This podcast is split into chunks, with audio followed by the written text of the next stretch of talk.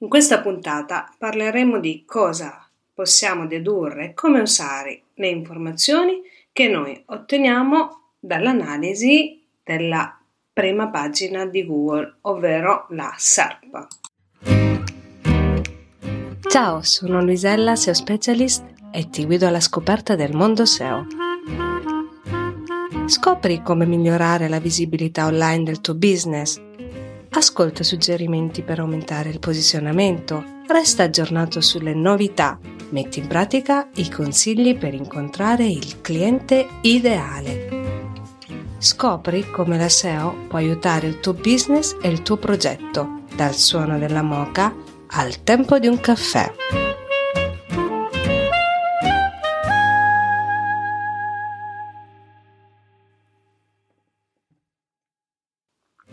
Benvenuti in questa nuova puntata interamente dedicata alla SERP. Nella puntata precedente io ho parlato del contesto online, di come si fa e di quanto sia importante all'interno di una analisi SEO e tecnica nella fase strategica. Adesso parliamo praticamente che cosa dedurre quando io analizzo una SERP con un esempio. Non so, spero che tu sia online ma se non sei online non puoi, non se non sei su, online e non puoi andare su Google, cercherò io di ricreare visivamente questa SERP e questi esempi. Allora, io adesso uh, faccio un breve recap della puntata precedente. Quando analizziamo la SERP, noi dobbiamo analizzare la prima pagina di Google e l'anatomia del knowledge graph, che è formata da una toolbar e poi dalle, dalle, dalle caratteristiche della SERP che noi chiameremo funzionalità in evidenza. Le principali caratteristiche della SERP sono um, le funzionalità, perdonatemi, di una SERP sono people also ask, le persone hanno chiesto anche quel box di domande intorno al topic, le related searches, eh, le ricerche correlate in fondo alla SERP di riferimento, eh, suggeritore automatico che eh, suggerisce automaticamente che cosa, um, quali sono gli argomenti più correlati intorno alla nostra ricerca, ma, ma il suggeritore automatico più che funzionalità della SERP la metterei come funzionalità di Google e della sua toolbar. Ritorniamo sulla SERP che varia, varia da ricerca a ricerca, da contesto a contesto. Eh, come abbiamo detto l'altra volta, una SERP locale ha il box di Google Maps in evidenza, una SERP dove mh, mm, abbiamo ad esempio molte ricerche video eh, abbiamo oh, predominanza di video. Un'altra box, un'altra SERP dove ci sono um, carattere, una ricerca a carattere visivo, come può essere quello nell'ambito mo- della moda, con determinate borse, scarpe e via discorrendo, avrà una predominanza di immagini. Una SERP a carattere scolastico dove si, si, si, si, cercano dei testi avrà una prevalenza di uh, prodotti come libri, anche carattere visivi ma dedicati a libri. Provate a cercare libro SEO online su Google, vedrete quello che vi appare. E via discorrendo, una ricerca di news avrà il carosello delle news di Google News, quindi le, le SERP variano, variano tantissime. Adesso io però vorrei parlare di uh, l'anatomia, eh, cioè di una serpe mista o di una serpe omogenea. Allora, quando noi facciamo qualsiasi ricerca, quali sono i risultati più banali che noi vediamo online? Digitiamo la nostra query, poi appaiono le ADV, i risultati di campagne sponsorizzate, dove è proprio scritto ADV, poi abbiamo quelli organici, possiamo trovare siti, possiamo trovare articoli, possiamo trovare forma, possiamo trovare portali e via discorrendo. Poi possiamo trovare il nostro box People Also Ask, eh, se è locale possiamo trovare risultati a pagamento, risultati organici, ma soprattutto il box di Google My Business e Google Maps e via discorrendo. Quindi è chiaro che la SERP cambia da ricerca a ricerca. Il SEO specialist analizza il contesto di queste, mm, delle query e di come esse sono correlate e collegate, soprattutto perché per Google è molto importante il contesto in cui della nostra query. Ricordate questa parola contesto e come gli elementi sono collegati con il contesto. Ricordiamo questa parola contesto e come gli elementi sono collegati con, con essa. Quindi qual è il contesto della query e come sono collegati gli elementi con la nostra query. Ora ritorniamo su un esempio. Digitiamo in Google collezione autunno-inverno 2023 cosa troviamo? Troviamo dei magazine che ne parlano con delle immagini.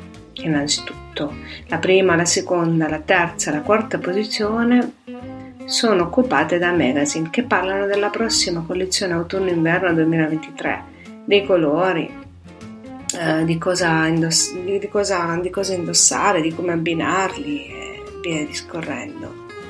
Poi abbiamo un box People also ask. State osservando con me?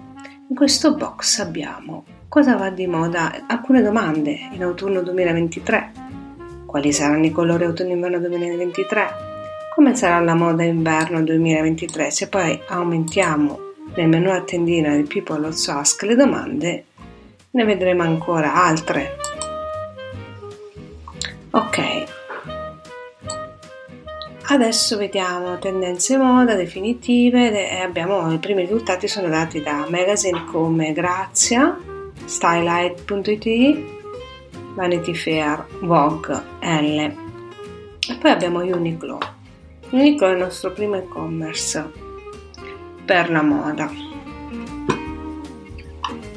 Uniqlo.it Ancora dopo abbiamo Penny Black, l'e-commerce, poi abbiamo l'e-commerce di Chanel,